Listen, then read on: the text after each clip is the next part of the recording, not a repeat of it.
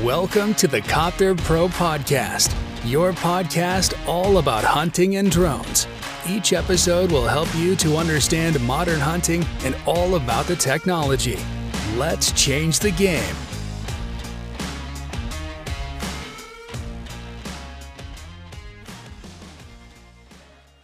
Herzlich willkommen zur neuen Podcast-Folge und zum neuen Video hier bei Copter Pro.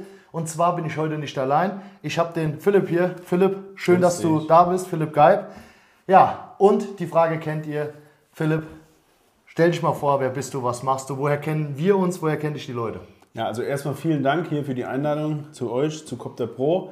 Bin der Einladung gern gefolgt, weil uns verfolgt ja ein gemeinsames Ziel, eine gemeinsame Aufgabe, Berufung. Wie bin ich zur Kidsrettung gekommen? Ist jetzt im zweiten Jahr das Thema mit der Drohne. Vor drei Jahren habe ich ein eigenes Revier gepachtet, habe schon jahrzehntelang den Jagdschein. Es geht darum, dass wir bisher immer mit den Kidsen uns das Thema angetan haben, auf der Wiese zu suchen, stundenlang, tagelang. Und am Ende war der Erfolg dann doch nicht so immer, wie wir uns das erhofft haben. Und dann vor zwei Jahren kam die glückliche Fügung, dass unsere Wege sich gekreuzt haben. Haben, ja auch ein bisschen Historie. Und dann haben wir festgestellt, dass das doch eigentlich eine schöne Symbiose ist, wenn man zusammenarbeitet. Und ja, wir werden es, denke ich, im Laufe des Podcasts hören. Haben wir das ausgebaut? Speziell äh, weißt du ja, ich bin in der Verbandsarbeit beim LJV tätig, bei uns in der Kreisgruppe. Wir haben da was Tolles aufgebaut und sind, denke ich, schon sehr weit und auch ein Vorreiter in der Kidsrettung mittlerweile mit euch zusammen. Perfekt. Also Philipp, erstmal, wie gesagt, schön, dass du hier bist. Cool, jetzt kenne dich die Leute bisher. Du hast so viel Facette, Kreisgruppe, LJV und so weiter. Da gibt es so viele Facette, die uns vereinen. Kidsrettung ist unter anderem ein Thema. Ja, geh mal so ein bisschen drauf ein, wie bist du zum Jagdschein gekommen überhaupt? Oder wie lange hast du den jetzt mittlerweile? Genau. Also Jagdschein ist natürlich, da verbindet uns beide was. Wir haben äh, den riesen Vorteil, dass wir familiär geprägt sind. Das heißt, allein aus der, aus der Sache raus schon äh, groß zu werden mit der Jagd, ist natürlich sowas, wo eine Passion prägt, wo dich prägt, wo man wo, wo selbst einen prägt und wo man dann eigentlich drin gefangen ist und eigentlich gar nicht mehr rauskommt. Weil am Ende, glaube ich, stellen wir fest, es ist das schönste Hobby der Welt, wenn man es mittlerweile noch als Hobby bezeichnen kann. Passion. Es ist eine Passion und ähm, es hat so viele Facetten und vor allen Dingen so viel Verantwortung, dass man wirklich sagen muss, ist es überhaupt noch ein Hobby? Ich vergleiche es immer mehr mit Feuerwehr. Feuerwehr ist auch kein Hobby. Ohne Feuerwehr geht es nicht und auch ohne Jagd geht es in Deutschland, auf der, in Europa und auf der Welt überhaupt nicht mehr. Und das ist unsere Verantwortung. Und ja, mittlerweile ist es dann der Weg über in Revieren mitgehen, Papa jagen, ist es dann zu dem Tag X gekommen, wo es dann tatsächlich darum ging, die Verantwortung zu übernehmen, ein eigenes Revier zu pachten. Das habe ich jetzt drei, seit drei Jahren in meinem Heimatort. Das heißt, ich jage vor der Haustür und kümmere mich vor allen Dingen um das Wild vor meiner Haustür. Perfekt. Also, man merkt, wie lange ist das jetzt schon? Wie viele Jahre? Wir haben es jetzt im dritten Jahr. Und Das- der Jagdschein? Das Jagdschein ist jetzt seit 2007. Okay, also auch schon ganz schön lang. Ja. Ja, perfekt. Ja, du hast eben schon angesprochen gehabt, Thema Kidsrettung, das ist, glaube ich, ein großer Bestandteil innerhalb der Jagd. Erzähl mal so ein bisschen, wie wir da angefangen haben. Wir haben das Thema, also vielleicht mal kurzer, kurzer Zwischenschritt. Es ist oft so, wenn man eine Firma hat, gerade regional, dann nimmt einen erstmal keiner ernst. Man ist schon gefühlt international bekannt, aber hier so vor Ort, was machen die denn überhaupt? So, und der Philipp war aber so jemand, wo ich sage, der hat das sofort ernst genommen, was wir machen. Und vielleicht erzählst du mal so ein bisschen die Story, wie wir gemeinsam zur Kidsrettung kamen. Genau. Also angefangen hat das Ganze ja damit, dass wir in dem Landesjagdverband oder einen Schritt noch vorher, dass, glaube ich, irgendwann die Verantwortung, die jeder Pächter eigentlich schon die ganze Zeit hat, mit den Landwirten vor Ort die Kitze zu retten, halt noch auf eine herkömmliche Art, die auch damals ihre Daseinsberechtigung gehabt hat und mit Sicherheit auch natürlich eine Überzahl an Kitzen gerettet hat. Natürlich nicht alle, da gehen wir aber auch nochmal drauf ein, war es eigentlich üblich, Kitze zu retten, wenn der Bauer gemäht hat. Das Problem ist, dass wir einfach ähm, mittlerweile darüber reden, dass es Maschinengröße gibt, es wird alles schnelllebiger. Die Technik entwickelt sich über, überall weiter, aber gefühlt haben wir Jäger es nicht verstanden, auch die Technik für uns zu nutzen. Und da muss man einfach sagen, wenn man dann natürlich hier örtlich so ein Unternehmen wie euch in der Nähe hat und einfach aufmerksam auch mal die Augen und Ohren offen hat und dann auch mal hier über örtliche Presse oder durch Zufall einfach mal auch erzählt wird, was einfach da so möglich ist oder man auch mal ein Video im Internet sieht, sind wir darauf aufmerksam genommen und was gibt es Besseres, jemand so wie euch vor Ort zu haben, der einem helfen kann. Und so sind wir zusammengekommen. Wir haben im Kreisgruppe Bad Kreuznach ein Projekt gehabt, das äh, uns Klaus Nieding eine Drohne gespendet hat. Mhm. So konnten wir mit einer Drohne in der Kreisgruppe anfangen. Da hat man natürlich gesehen, mit einer Drohne, das war damals noch das Modell, diese Thermal 2, die Mavic Advanced, Advanced 2. Da muss man halt sagen, äh, das ist ja schon, also von, von mit Hunden und Leuten eine Wiese absuchen und der Advanced 2, das ist ja schon, also das ist ja nicht nur ein, ein, ein Quantensprung, das ist ja schon. Game Changer. Also ja, also das ist äh, tatsächlich, man kann so sagen, ein Game Changer, das ist ein Urknall, so will ich es vielleicht sagen, äh, auf, auf Altdeutsch, ein Urknall gewesen und wir haben es geschafft, einfach mit der Drohne auf einmal innerhalb von einem Jahr ganz viele Leute davon zu überzeugen, was mit sowas geht. Also was können wir damit schaffen? Und dann muss ich sagen, es hat sich eine Dynamik einfach ergeben, dass man gemerkt haben, oh je, also da hat ja jeder angerufen und wir als Kreisgruppe sind natürlich ein Ansprechpartner. Die Jäger haben natürlich durch die Verbandsstruktur im LJV, durch die kleinere Struktur in der Kreisgruppe und dann in Hegeringen natürlich tatsächlich auch auf einmal einen Ansprechpartner, wo sie wissen, da können sie anrufen und es nimmt auf jeden Fall mal den Anruf jemand entgegen und versucht zu helfen. Mhm. Und so kam es dann, dass wir einfach festgestellt haben, okay, mit einer Drohne in der Kreisgruppe kommen wir nicht weit, weil einfach viel zu viel. Die Kreisgruppe vielleicht kurz. Die Kreisgruppe hat, ähm, ist der ganze Kreis Kreuznach. Also äh, kann man davon reden, dass wir in Kreuznach, Flächenanzahl ist schwierig zu sagen jetzt aus dem Bauch raus, äh, weiß es nicht auswendig, aber ich sage mal, allein da drin sind sechs, äh, sieben Hegeringe organisiert. Wir reden äh, bei einem Kreisgebiet von, äh, von Revierzahlen von um die 180, 190 Revieren, die es im Kreis Kreuznach gibt. Und so ist auch die, in Klammern, Auftrags, äh, Auftragslage gewesen. Es kam einfach für die eine Drohne viel zu viel Anfragen, wo wir Kids retten können, äh, Kids retten sollen rein. Somit haben wir uns in der Kreisgruppe neu organisiert. Und dann kamst der Du zum Glück ins Spiel und hast uns dabei geholfen, in dem Sinne, dass wir einfach deine Erfahrungen, die du schon hattest, uns eins zu eins weitergegeben hast. Und da haben wir gemerkt, was wir tun müssen, um uns da besser zu organisieren. Bei uns war es so, die eine Drohne war zentral gelagert. Jeden Morgen ist der Kidsretter zu der Person hingefahren, hat sich die Drohne geholt und ist dann zum Einsatz gefahren, hat sie danach wieder hingebracht, damit sie dann geladen wurde und so weiter. Wenn man dann im Kreis Kreuznach davon ausgeht, dass die Drohne äh, jetzt, sagen wir mal, in Kreuznach gelagert wird, allein der Weg nach Kirn sind 40 Minuten. Das bedeutet allein für den Kidsritter eine Fahrt von knapp eineinhalb, zwei Stunden, allein nur Fahrzeit um ein Feld in Kirn Kitze zu retten. Und da haben wir halt dann, wie gesagt, dank deiner Expertise und dank der Leute, die sich beteiligt haben, einfach angefangen, das neu zu organisieren und dezentral zu machen.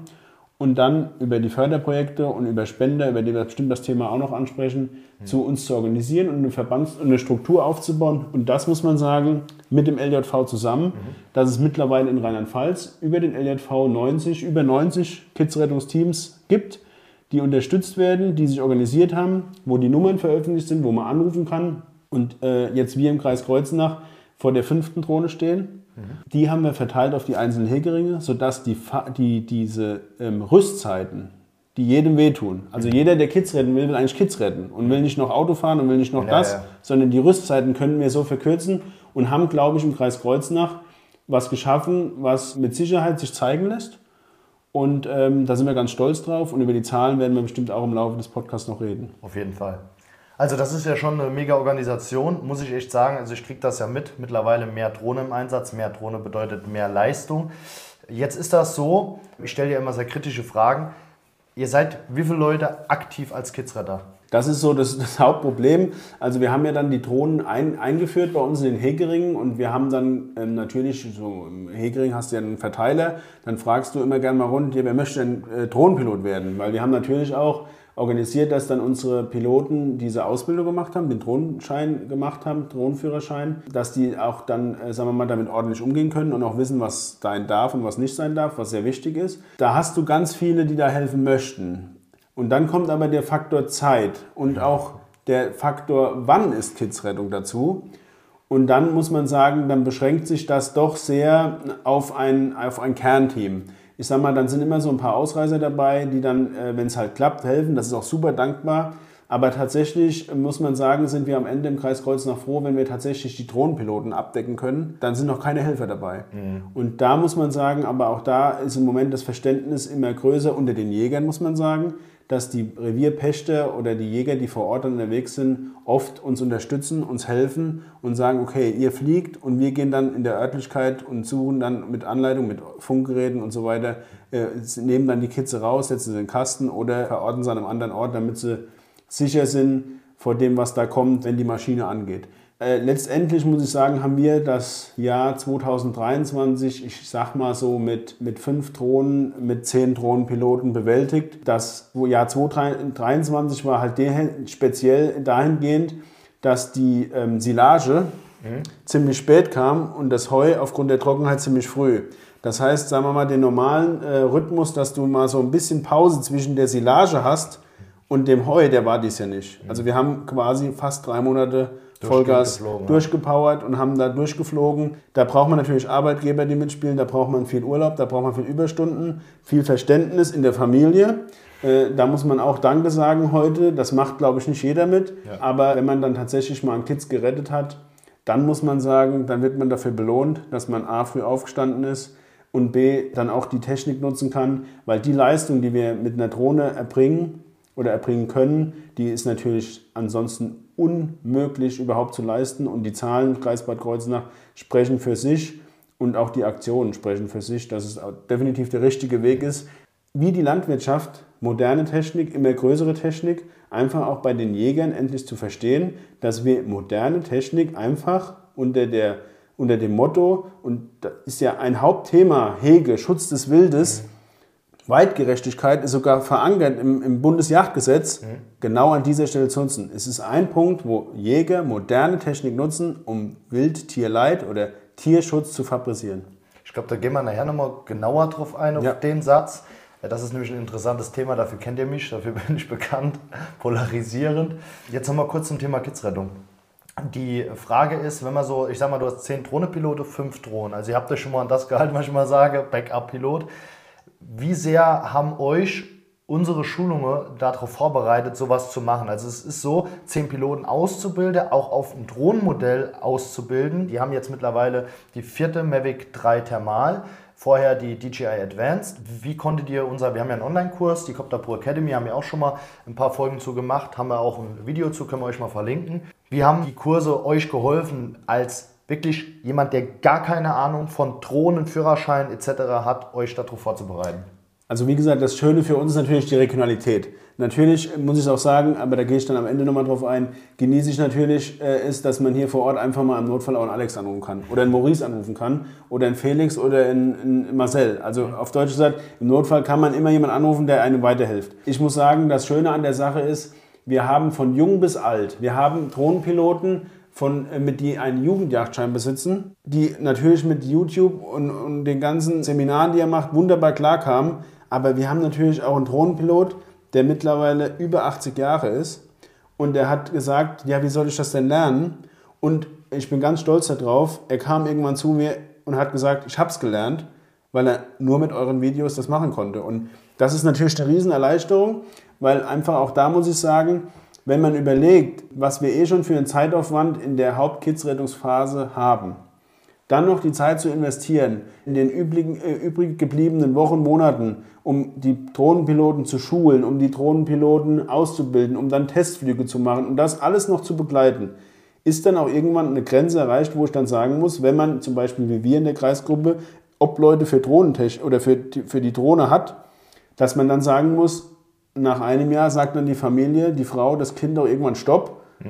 Und genau das verhindere ich ja mit sowas, dass ich einfach eine Unterstützung genieße und einfach sagen muss, okay, ich muss mich dann tatsächlich vielleicht nur noch nachher, wenn die Drohnen da sind und alle fliegen können und alle wissen, um was es geht, mich nur noch um die Organisation kümmern.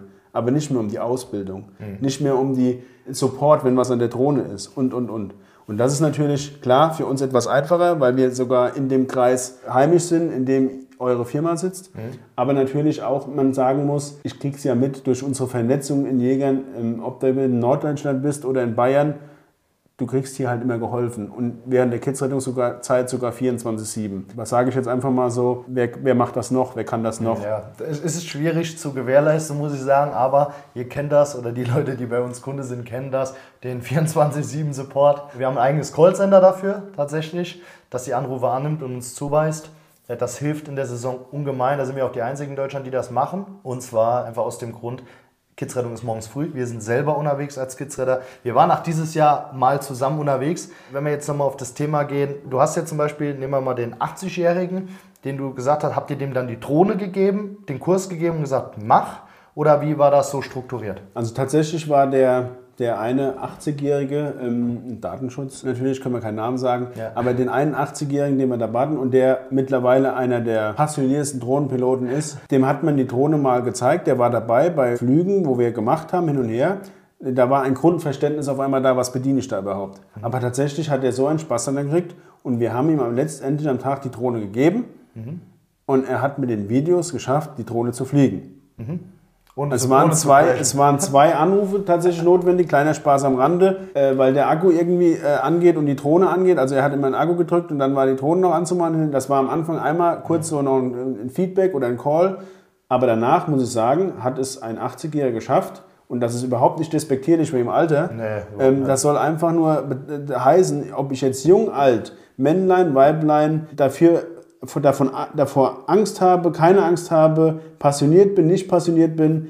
Ich schaffe es einfach, die Drohne zu fliegen.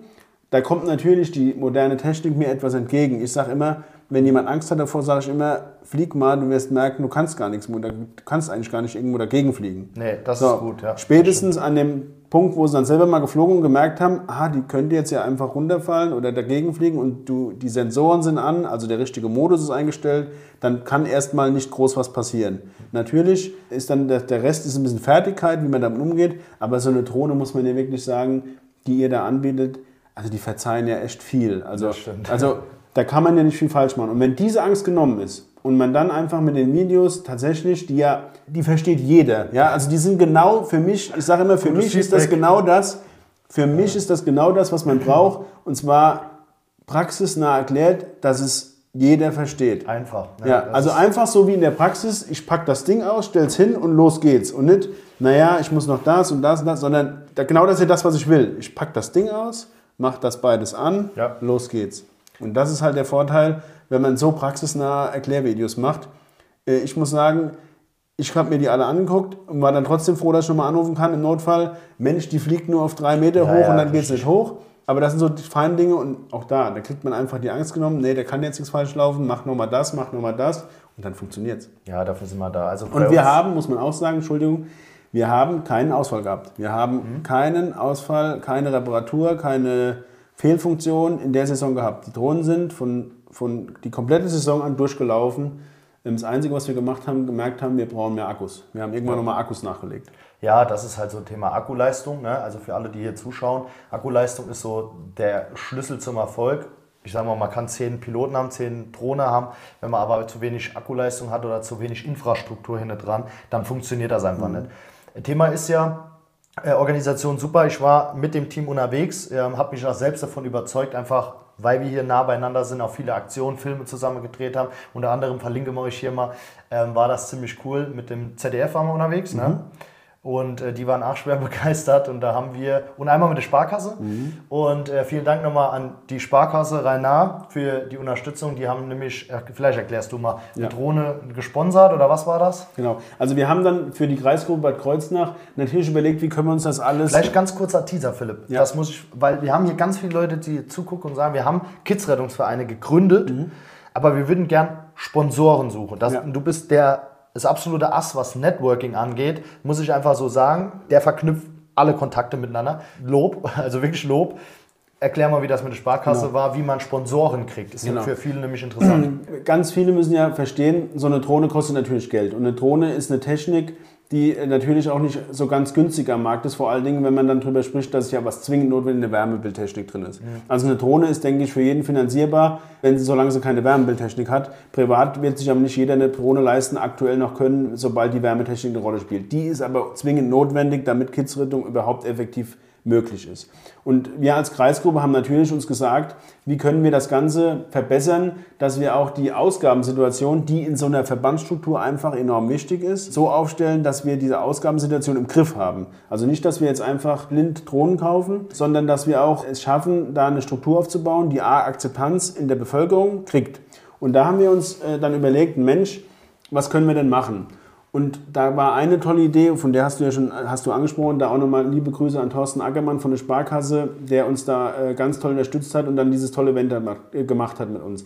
Die Sparkasse Bad Kreuznach bzw. die Sparkasse Rhein-Nahe hat sich bereit erklärt, auf unsere Nachfrage eine, einen Teil einer Drohne zu spenden.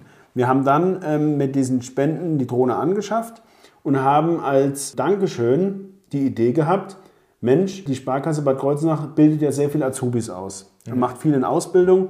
Wäre es nicht mal interessant für die Azubis zu verstehen, was Kidsrettung ist oder was das Ganze überhaupt bedeutet oder was macht denn eigentlich ein Jäger, was macht ein Landwirt und so weiter. Und dann haben wir dieses schöne Warum Event. Ist die Kuh nicht lila, gell? Genau. Ja. Warum äh, war und dann haben wir dieses schöne Event gemacht, dass wir an einem Morgen ganz früh zusammen mit den Azubis der Sparkasse Rhein-Nahe Kitze gerettet haben. Es war ein ganz besonderer Morgen. Ähm, wir standen auf einmal für Hürden, an die wir tatsächlich nicht gedacht haben, weil es gibt natürlich Azubis, die noch nicht 18 sind und dann kommt ein Personalrat, der sagt, wir dürfen erst um sieben anfangen, weil um sieben erst offiziell die Arbeitszeit nach Ausbildungsgesetz Schnickschnack beginnen darf. War für uns aber in dem Sinne dann kein Problem mehr, weil wir natürlich zu dem Zeitpunkt schon die neue Drohne hatten die es natürlich dann jetzt mittlerweile auch erlaubt, länger am Tag endlich uns entgegenkommend und nicht mehr nachts um drei schon anzufangen, sondern einfach uns erlaubt, auch später anzufangen. Dass wir an, diesen, an diesem Tag natürlich dann ganz besondere Dinge auch für uns beide erlebt haben, äh, zum Beispiel, dass wir eine Ricke beim Setzen sehen konnten, filmen konnten, äh, ungestört aus einer hohen Entfernung. Können wir euch auch ein Video zu verlinken? Genau. Haben wir auch ein Video gemacht. Ähm, Blenden wir hier oben ein. Könnt äh, mal gucken. War natürlich für uns auch ergreifend und muss man sagen, hat auch, denke ich, die ganzen Auszubildenden nachhaltig gezeigt, was machen eigentlich Jäger. Weil ich sag mal, ein Sparkassen-Azubi, und das ist überhaupt nicht böse, nicht despektierlich gemeint, ein Sparkassen-Azubi, der vielleicht aus Mainz, aus Kreuznach, irgendwo aus der Stadt kommt, hm. der hat aktuell einfach noch keine Berührungspunkte mit ja, dem, vielleicht was wir an Weihnachten mal ein Rehrücke gegessen. Genau. Und das ist auch gut so und das soll er auch. Und wir haben es ja auch jetzt gelernt, dass das überhaupt kein Problem ist, beides zu verknüpfen. Aber ich sage ganz ehrlich, woher soll er es denn auch wissen? Also nochmal, das einfach so, dieser, die, das, was draußen auf dem Land, im Wald, in der Feld, im Weinberg passiert, woher sollen es denn die noch wissen? Und das darf man einem nicht böse nehmen, sondern man muss es verstehen und dann kann man damit arbeiten. Und das haben wir, glaube ich, im, im Kreis Kreuznach, in der Kreisgruppe, und im Landesjagdverband auch mittlerweile einfach verstanden, die Kidsrettung ist ein elementarer Weg, um zu zeigen, dass einer der, ich behaupte, der einzige ausgebildete Naturschützer mit einer Prüfung durch unseren Jagdschein in Deutschland, was machen die da draußen eigentlich? Und natürlich auch ein Weg, endlich mal die Arbeit von uns positiv darzustellen. Dass wir in der Gesellschaft ein Problem haben, unsere Arbeit, die draußen absolut notwendig ist, darzustellen, ist, ist heute normal.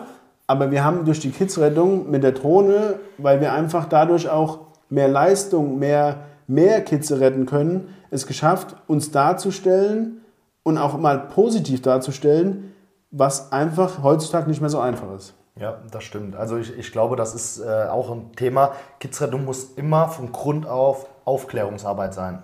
Also man darf jetzt nicht denken, dass die Leute das wissen. Und das ist auch immer, was ich sage. Ich hatte heute eine Situation, vielleicht mal ganz kurz. Wir waren heute am Videos drehen. Kam ein älterer her mit seinen Hunden. Ist ja wie, wenn man mit dem Auto rumfährt, man guckt, kriegt erstmal blöde Blicke. Was machen die da? Wir waren jetzt am Videos für euch machen. Ja, wir haben dem einfach mal erklärt, was wir machen auf einmal war der total happy, fand das interessant, fand das gut. Und das ist immer, was ich den Leuten predige. Redet, tut Gutes und redet darüber. Genau. Und ich glaube, äh, Philipp, sorry, Philipp ist der mit Abstand Beste, was das angeht, der äh, das in die Gesellschaft bringen kann. Aber wir müssen, und das vielleicht für alle, die zuschauen, das von null an immer machen. Weil Yacht ist Jagd, das ist, da denken die ein alter Mann mit einem Dackel und einem Gewehr auf dem Rücken. Mittlerweile ist es ja viel, viel mehr. Ja, aber. Vielleicht, vielleicht ein Satz noch mhm. dazu, wo ich das hier äh, Kidsrettung vom Kopf der Brot, das Schild gerade sehe. Mhm. Habe ich auch übrigens eins bekommen und bin ganz stolz drauf. Aber äh, genau das ist das. Wir haben angefangen mit der Kidsrettung und haben unsere Jagdautos, die von oben bis unten dreckig waren, weil wir noch irgendwie vorher durch irgendeinen Weg fahren mussten, weil wir vielleicht irgendwo was was gemacht haben, was, was äh, einen Hochsitz gebaut haben. Mit den Autos stehen wir am Straßenrand und retten Kitze. Im ersten Moment denkt jeder, da stehen jetzt fünf grün, olivgrün gekleidete Männer an einer Wiese, da ist ein Traktor. Also ich sag mal, warum also ich bin, kann überhaupt kein Böse sein, der ist, Böse sein, der im ersten Moment denkt, da wird Jagd gemacht oder die Jäger stellen sich da drum rum und schießen vielleicht noch auf das, was der, wenn der da mäht und so weiter, was ja durchaus sichtbar ist, wenn man an Mais, an Mais denkt oder so weiter. Also mit Sicherheit haben das wiederum schon mal Leute gesehen. Wir haben aber auch verstanden, dass wir nach kurzer Zeit endlich auf unsere, auf, auf die Kisten zum Beispiel von euch, auf die, auf die, auf der, am Auto, dass wir auf einmal einfach mal gesagt haben, wir schreiben jetzt drauf, wir sind Kidsretter. Ja, und das ist das, wo ich sage, auf einmal haben die Leute angehalten und haben gesagt, Mensch, was macht ihr denn da? Kidsrettung, wie geil ist das denn? wir helfen? Können wir mal. Ja. Und auf einmal haben wir, wir schaffen es, eine Akzeptanz in die Bevölkerung zu bringen, für das, was Jäger eigentlich sind. Weil eins muss man ja auch mal sagen, wir Jäger sind ja genau das. Wir haben es nur bisher noch nicht geschafft, das zu projizieren in Ja. die Bevölkerung.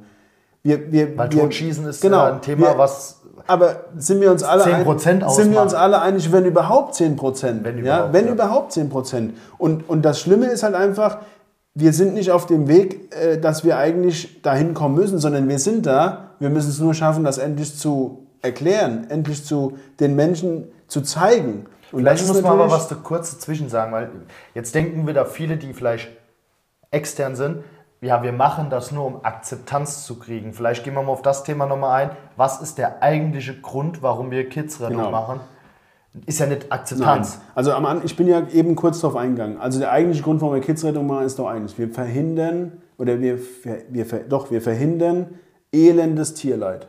Also das Schlimmste und, und da kann ich auch ganz klar, sage ich auch ganz ehrlich, da kriege ich jetzt Gänsehaut. Wer, wer mal ein Rehkitz gehört hat, wenn es noch nicht verendet ist, aber ausgemäht ist, sprich wenn Extremitäten abgemäht sind, der weiß, von was ich spreche. Und wenn man da nur annähernd, glaube ich, jetzt auch merkt, wenn man darüber spricht, was das bedeutet, man kann dem Kids an dem Punkt nicht mehr helfen, man kann nur noch das Leid beenden. Und wenn wir Jäger doch eins alle in uns haben, ist es das, dass wir Tierleid verhindern wollen. Wir bewirtschaften den Wald, wir bewirtschaften die Landwirtschaft. Also die Äcker hat die Menschheit beschlossen zu bewirtschaften, daraus wurde die Landwirtschaft. Die Wälder wurden von den Menschen irgendwann bewirtschaftet, daraus wird die Forstwirtschaft. Das Wild haben wir als Menschen automatisch dann auch zu bewirtschaften, daraus wurde die Jagd. Aber wir haben uns alle auf die Fahnen geschrieben, Hege, Pflege und Tierleid ist definitiv eins, Nummer, oder wenn nicht sogar die Nummer eins, die wir alle verfolgen. Das spricht bei, bei Wildunfällen sind wir da an erster Stelle und unterstützen oder machen dann die, die Arbeit, die keiner machen will. Bei Kidsrettung genauso. Aber auch wenn ein Kids tatsächlich ausgemäht ist, sind wir auch da und machen es dann. Und da muss man sagen, um das zu verhindern, und das ist der Antrieb, äh, wir haben so einen Slogan für uns entwickelt, weil er eigentlich, eigentlich genau das trifft.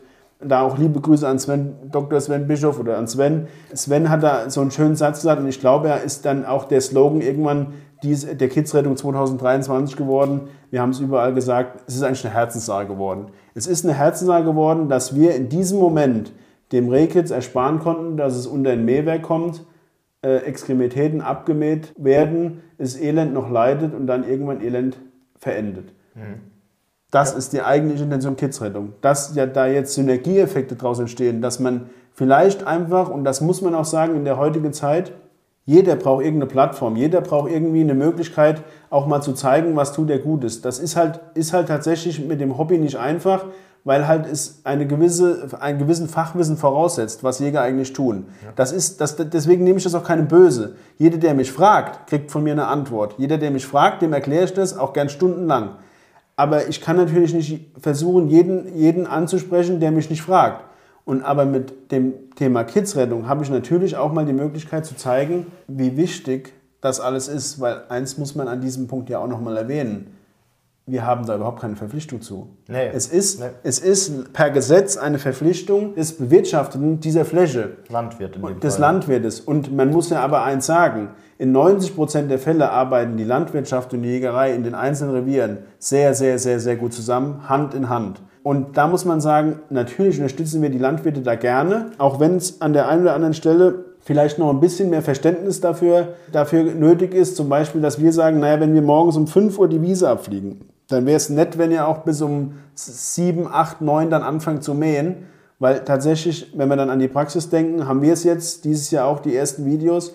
Eine Stunde später waren die ersten Kids schon wieder drin, die wir rausgesetzt haben. Ja, Deswegen, Problem, ja. ähm, das ist so, das ist aber Arbeit. Wir haben mit der Drohnentechnik oder mit der Technik aktuell angefangen.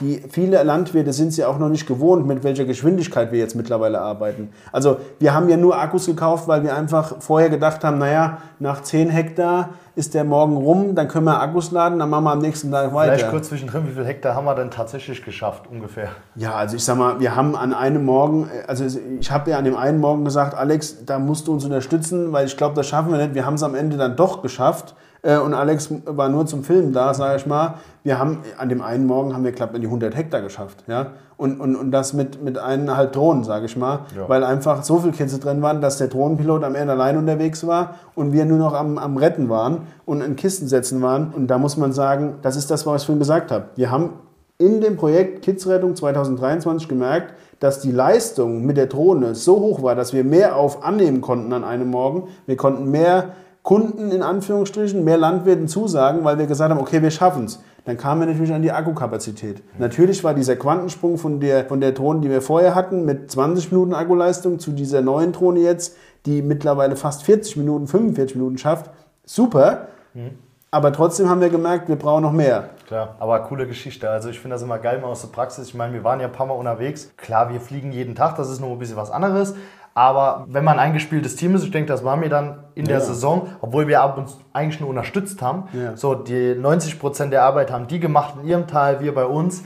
Also da ist schon einiges gerettet worden. Also wir kamen auf über 500 Kitze bei uns und das waren nicht viele Reviere. Also mit vier Mann bei Copter Pro, ihr habt auch ein paar hundert Stück gerettet. Genau. Also wir hatten ja 2022 mit einer Drohne, haben wir es geschafft, knapp an die 30 Kitze zu retten mhm. über eine ganze Saison. Und ähm, man muss jetzt einfach sagen, wir haben es auf die unglaubliche Zahl von circa, also ist jetzt plus minus, ohne die privaten Kidsretter. Mhm. Also wir haben ja auch in unserem Kreis noch Kidsretter, Pächter, äh, Jagdpächter, die sich eine, selber eine Drohne angeschafft haben, die auch Kitze retten, auch ehrenamtlich, wir auch übrigens, ohne irgendwas dafür zu verlangen, außer dass wir jetzt, wie gesagt, äh, diese, diese kleine Spritpauschale über den Hegering gemacht haben, weil tatsächlich wir Studenten dabei haben, naja, dass die wenigstens ein bisschen Spritgeld kriegen, Klar. das sollte verständlich sein. Also nur, dass ihr es wisst, wir haben eingeführt, dass pro Einsatz am Morgen der Landwirt oder der Pächter zusammen 25 Euro für die Spritkosten netterweise geben. Ist nicht verpflichtend, die meisten machen es dann tatsächlich doch, organisiert haben. Und da muss man sagen, wir haben es geschafft, den Drohnen jetzt mit den vier dann und der jetzt fünften kommenden 460 Kitze im Kreis Kreuznach zu retten. Und wenn man dann dem entgegenstellt mal, äh, die Gesamtabschlusszahl im Kreis Kreuznach für Rehwild beträgt ca. 4.800, mhm. dann ist das eine ganz, ganz gute Zahl. Auch nochmal in dem Sinne Danke an Ines, Olli, Niklas, Georg Fabel, mit dem wir ein tolles Video gedreht haben, an die Sparkassen-Azubis und alle, die dabei waren, weil es war, wie gesagt, du bist jeden Morgen zufrieden nach der Kidsrettung heimgefahren oder auf die Arbeit besser gesagt und du bist aber auch jeden Morgen um drei, vier Uhr gern aufgestanden. Und naja, das wer das weiß, wie, dabei, wie, wie, also wie gesagt, wir haben das natürlich dann äh, danach noch einen Kaffee schnell und was zu Frühstück und manchmal eine Kuh gebacken. Also das ist eine, also ich sag mal, wir können doch mittlerweile darüber reden, dass wir eine Familie geworden sind. Also ja. wenn man äh, definiert, was eine Familie ist, dann muss ich sagen, durch die Kidsrettung entsteht hier eine Familie. Und durch die Organisation in der Verbandsstruktur LJV, äh, Landesjagdverband Rheinland-Pfalz, mit Unterstützung äh, Copter Pro haben wir die tolle Karte ja mal gesehen, wo überall Kidsretter-Teams unterwegs sind. Müssen wir doch mittlerweile sagen, wir sind eine Kidsretter-Familie. Mhm. Ich glaube, das zeigt, wie wichtig das Thema ist, aber wie weit wir es auch noch ausbauen müssen. Da ist nur ein Punkt, das ist nämlich interessant. Ich, äh, ich finde mittlerweile, dass du sehr viel Kontakte auch im jagdlichen Bereich kriegst durch die Kidsrettung. Du hast eben gesagt, Studenten sind dabei. Mhm. So, was hat ein Jungjäger, Student? Ich meine, klar, ein junger Kerl, junge Frau, wie auch immer, Alter spielt man keine Rolle, hilft bei der Kidsrettung. Vielleicht, weil er auch noch Anschluss sucht in einem Revier oder sowas. Wie stehst du dazu, dass man sagt, durch die Drohne, egal ob im Jagd- oder im Kidsrettungsbereich, bekomme ich mehr Jagdmöglichkeiten, mehr Kontakte und sogar Reviere? Wie stehst du dazu? Also man muss ganz klar sagen, wie schwer ist es heutzutage, jagdlichen Anschluss zu finden. Wir haben einen Vorteil. Wir kommen beide aus familiär geprägten Jägerfamilien. Da muss man einfach sagen, für uns ist das gar kein Thema. Wir kennen äh, der, der, der Enkel vom Opa, vom ja. Willi und äh, der, der Bruder vom Wolfgang und dann ich sage mal, Alex, für uns beide ist das kein Problem im Kreis Kreuznach. Selbst wenn wir kein äh, Revier hätten, wir haben jetzt beide eins, wäre es für uns kein Problem, jagdlich irgendwo Anschluss zu finden. Mhm. Ist, ist einfach so. Aber, ähm, und das ist ja so auch so ein Punkt, wo äh, die Modernität oder die, die, die Historie oder das Früher heute trifft. Es ist so, Heute macht auch mal jemand einen Jagdschein, der nicht aus einer Familie kommt, aus die geprägt ist von der Jagdfamilie, sondern einfach der vielleicht das Thema für sich entdeckt hat, der einfach gesagt hat, ich möchte zum Beispiel diese berühmten Fleischjäger sagen, eigentlich esse ich kein Fleisch, aber wenn ich mir selber was erlegen kann und ich weiß und mir, mir wichtig ist, dass es nicht irgendwo aufgezogen wurde, dass es nicht mit irgendwas vollgepumpt ist, möchte ich jagen und möchte mir das machen das hat doch absolute Daseinsberechtigung. Das kann man heute keinem, finde ich, ist eine absolut ehrliche Sache und, und kann man machen und würde ich auch unterstützen. Na, aber wo soll der Anschluss finden? Wo, wo hat der Angriffspunkte, wenn er, ich sage jetzt mal, wir nehmen jetzt einfach mal unsere Landeshauptstadt, Student in Mainz, äh, studiert Biologie, stellt fest, ach Gott, das äh, Hausschwein äh, Haltungsklasse XY ist ja eigentlich gar nicht, was ich will. Sind wir uns doch jetzt schon alle einig, ist das, was wir eigentlich alle sagen, top. Besser als vegan zu genau. werden, also nichts gegen Veganer ja. und sich auf die Straße festzubappen oder sowas, genau. weil sagen gegen Klima. Im Endeffekt ist Jagd ja auch aktiver Klimaschutz. Absolut. So, und da muss man sagen, ähm, wenn jetzt so jemand einfach durch zum Beispiel einen Aufruf in seinem Hegering, in seiner Kreisgruppe beim Landesjagdverband sich meldet oder auf einen Kidsretterverein, der sich mittlerweile gegründet hat, oder auf ist ja egal, also auf irgendeinen Aufruf meldet und sagt, ja, ich möchte dabei sein bei einem Kidsrettungstermin. Ja, Leute, also wie Nur bei Jägern natürlich. Wie, wie ja. einfach, also klar, wir, wir, sind die, wir sind die, die mit Wild umgehen und sonst niemand. Das machen wir. Ja. Deswegen sage ich ja auch immer, es ist wichtig, es muss ein Jäger dabei sein, auf jeden Fall. Bin ich der Meinung, und es ist ja auch aktuell aus meiner Sicht noch gesetzlich so vorgeschrieben, dass ein Jäger dabei ist, weil wir immer davon reden, dass wir, wenn wir zum Beispiel Kids umsetzen, wir, wir, wir nehmen ja das Stück Wild in mhm. dem Sinne und setzen deswegen auch unter Anleitung und auch unter der Fachexpertise von dem Jäger aber wie leicht ist es denn, an dem Tag allein den Kontakt zu knüpfen? Und vor allem Symbiosen zu finden, irgendwo finde ich, dass man sich auch mit der Person versteht. Genau. Weil auf Jagd hat genau. die Person eine Waffe, hat vielleicht ja. mal einen Fehler gemacht, da ist der abgehakt. Und so kann man sagen, ich lerne den erstmal privat kennen. Genau. Wir lernen uns verstehen und wenn ich sage, Top-Typ, Top-Frau, wie auch immer, genau. kann also ich dann in die Jagd mit Wir haben es beide noch gelernt. Äh, durch Zufall kennen wir beide jagdlich, äh, haben wir eine, eine Historie, wo wir eine Person uns definitiv äh, angeleint hat oder Passion mitgegeben hat. Ich sage ich mal so, die Lehrjahre, die Herrenjahre, die haben wir alle noch genossen. Das gibt es ja heute gar nicht mehr so in dem Sinne. Ne? Das, das gibt es gar nicht mehr so. Ah. Und, und, und es kommt aber im Moment äh. wieder, muss man, bin ich da auch bei dir. Aber ich muss sagen, ich bin einer, der absolut davon überzeugt ist, dass es auch einfach bei der Altersstruktur, in, bei der Jägerei, einfach mittlerweile an dem Punkt ist, wo wir neue, neue Strukturen kriegen werden, wo neue Jäger kommen, junge Jäger kommen, aber auch junge alte Jäger kommen, die halt einfach nicht eine familiäre Prägung haben, die nicht aus einer Jägerdynastie, äh, Familie, aus einer Gesellschaft kommen, wo noch kein Jäger ist. Und warum haben die keine Daseinsberechtigung? Ich, Alex, wir beide wissen nicht, wenn die Person XY, die vorher Anwalt ist, die studiert hat, ob das vielleicht der ist, der aus der Passion raus ein super Top-Jäger wird, der ja, uns nachher weiterhilft. Das wissen wir. Der nicht. uns nachher wildbiologisch vielleicht noch allen was vormacht. Mhm. Und deshalb sage ich, das Kids retten ist so eine super Gelegenheit und so super einfach, Kontakte in der Jägerei zu knüpfen. Da kann man jeden nur auffordern, beteiligt euch. Und, und wie gesagt, im Notfall ruft beim Alex an. Der kann natürlich unter Datenschutz euch sagen, wer in eurer Nähe, vielleicht kann er dann anfragen, ich habe hier eine Person, die sich gemeldet Klar. hat, hat er bei mir auch schon gemacht, wir haben hier eine Person, die sich gemeldet hat, die würde gerne helfen, darf ich deine Nummer weitergeben? Auch das geht bei Copter Pro und genauso beim Landesjagdverband. Ruft an, fragt, wo in der Nähe sind schon Kidsretter-Teams, wo sind Hegeringe, die Drohne haben und organisiert euch. Und ich kann euch eins sagen, wenn dann die harte Zeit kommt, wo es morgen für aufste morgens aufstehen, äh, der Wecker klingelt tatsächlich, die sind froh um jeden, der da ist. Ja, wir unterstützen auch übrigens, das ist auch was Philipp meint, dass wenn ihr jemanden sucht, der Kidsrettung machen möchte oder der eine Drohne im Einsatz hat. Wir vermitteln auch Aufträge, Drohnenpiloten. Also wir haben teilweise in der Kids-Rettungssaison bis zu 50 Teams am Tag vermittelt, deutschlandweit, sogar europaweit bis Frankreich, Österreich und so weiter, Schweiz sogar, die sich dann gegenseitig unterstützen, wenn mal jemand ausfällt. Machen wir übrigens nicht nur im Kids-Rettungsbereich, sondern in allen Bereichen. Also quasi ein Management von Subunternehmern. Das ist vielleicht interessant für den einen oder anderen Selbstständigen. Da helfen mir natürlich auch. Jetzt nochmal, weil ich habe den letzten Spruch gehört, ohne die Drohne hätte ich mein Revier nicht bekommen. Mhm. Du hast ja eben gesagt, die, die Jäger, Kidsretter, beziehungsweise Jagd und Landwirtschaft hängt ja ganz eng zusammen. Mhm. Ich kenne es ja auch. Man bekommt auch einen Zugang zu Landwirten und die sind unter anderem ja auch wieder Teil der Jagdgenossenschaft. Wie sieht es da aus? Kannst du da vielleicht mal zwei, drei Worte zu sagen? Also der Begriff ist weit gefasst. Da kann ich eher vielleicht auf Verbandsebene was sagen. Das ist jetzt, sagen wir mal, bei mir im ländlichen Raum oder bei uns, bei mir im Revier, ist, war, war jetzt keine ausschlaggebende Punkt, weil ich halt schon vorher das Revier hatte, bevor mhm. das Thema Drohne aufgegangen ist. Aber auf Verbandsebene kann ich vielleicht eins sagen. Wir haben aktuell das Problem, dass wir an einem, an einem Scheidepunkt stehen, dass die Landwirtschaft durch die aktuelle Politik, durch die aktuelle Entwicklung auf der Welt einen Zielkonflikt bekommt. Also die Landwirtschaft kriegt aktuell Grenzen aufgewiesen, die einfach für sie äh, teilweise in den Strukturen auf jeden Fall existenzbedrohend sind. Das muss man einfach so sagen. Das heißt, dass Landwirte heutzutage definitiv mehr unter Druck stehen, vielleicht noch vor 50 Jahren. Da haben sie ihre Arbeit nachgegangen, haben am Ende ihre Ernte heimgebracht und alles war gut. Mhm. Da hatte der Jäger XY noch den Landwirt XY gekannt.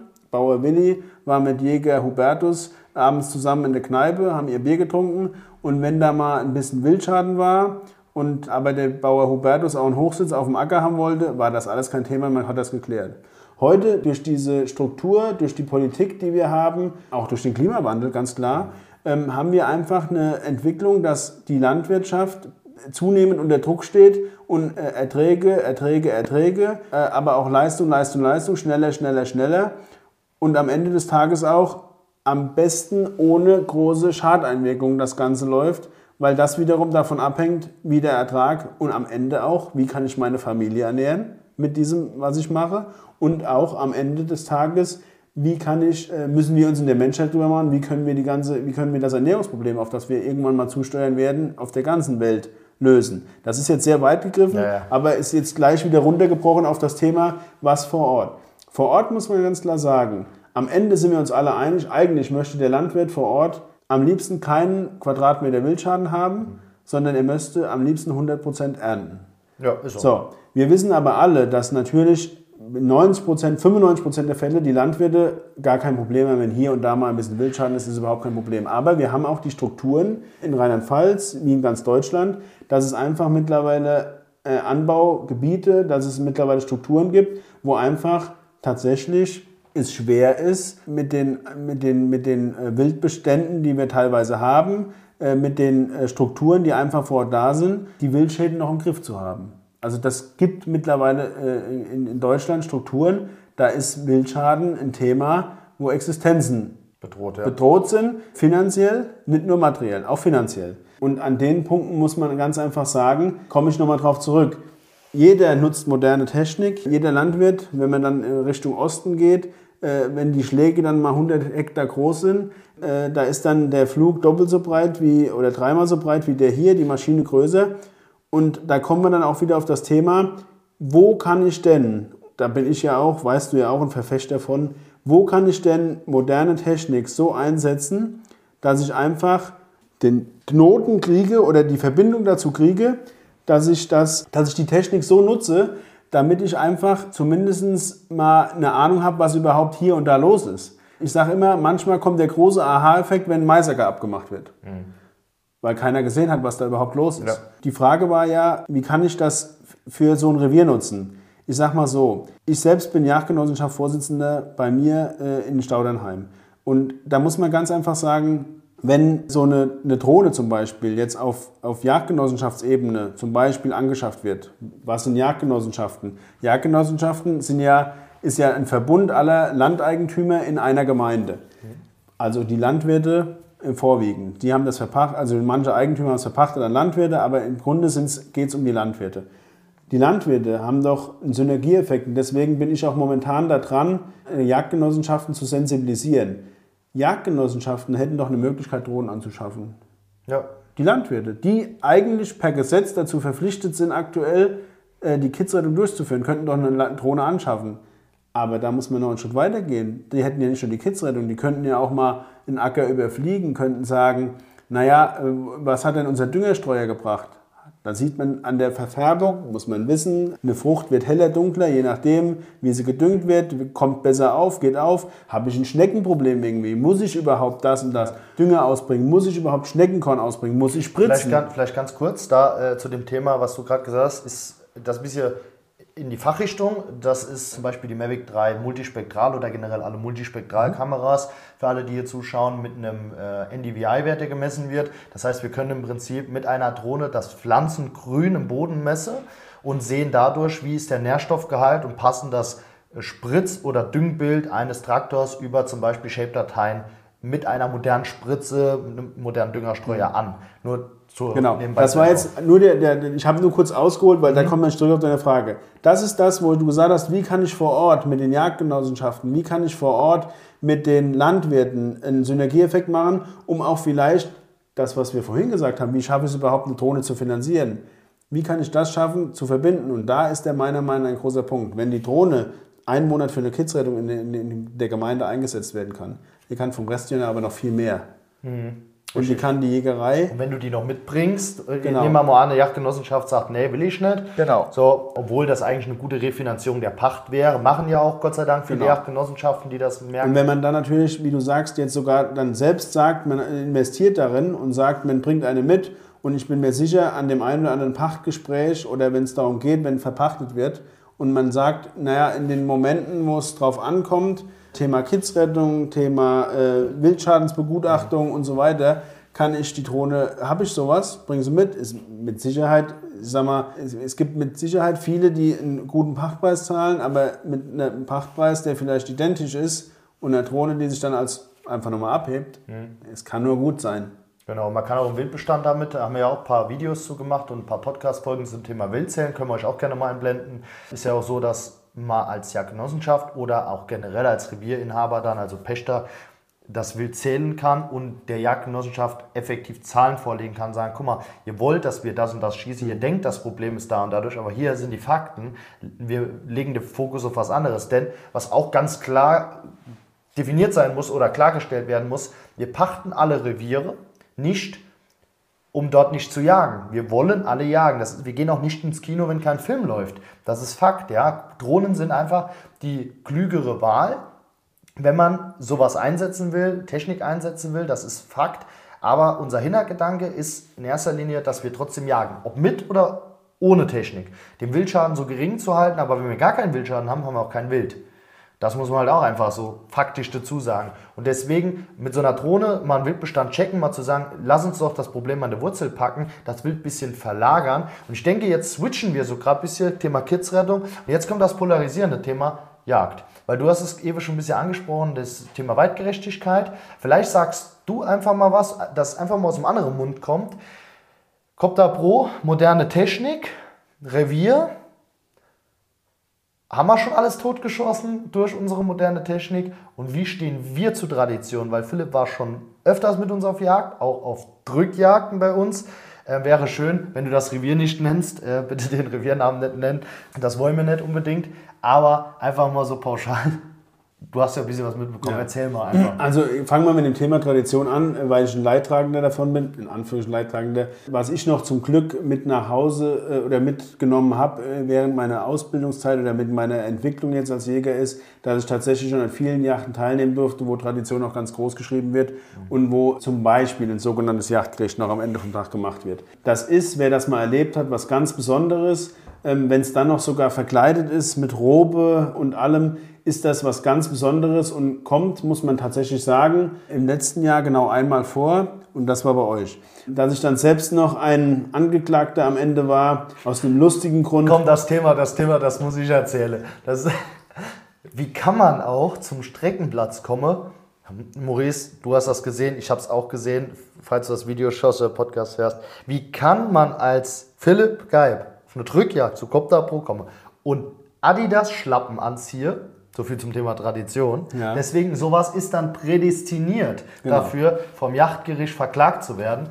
Ähm, du musst übrigens noch deine Schulden zahlen. Ja, ja, ja.